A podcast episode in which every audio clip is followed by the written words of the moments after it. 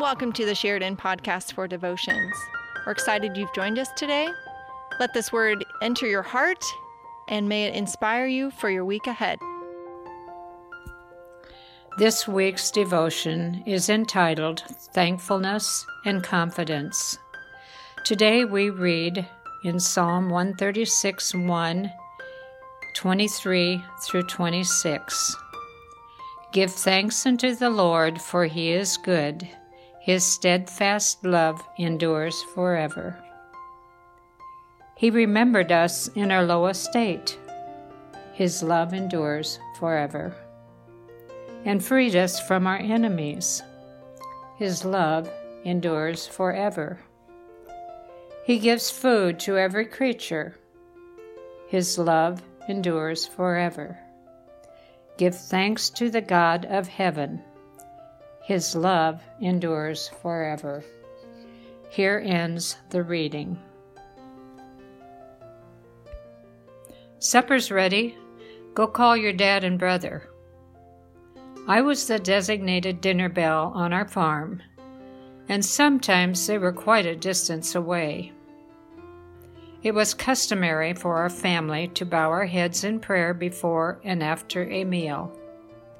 At the start of the meal, we would pray the familiar Lutheran prayer Come, Lord Jesus, be our guest, and let these gifts to us be blessed. After the meal, and when Dad was ready, we again folded our hands, bowed our heads, and prayed. Give thanks unto the Lord, for he is good. His steadfast love endures forever. As a young child, that was my ticket to leave the table and go play. A few years later, it was my signal to clear the table and help Mom with the dishes. I didn't understand at that time the magnitude of the word steadfast and endures. But as I grew in years, it was comforting and reassuring that God's love was constant and lasting. I could meet my teen years with confidence that God's love was unending and that it would always be with me to eternity. As the years go by and challenges come, I can face adversity because I am never separated from His loving presence. His great love is longer, wider, deeper, higher than I can ever imagine. In Pastor Greg's sermon last Sunday, he stressed that we can have confidence because of God's presence in the world. God has faith in us, and He is for us. In Romans, Paul writes If God is for us, who can be against us?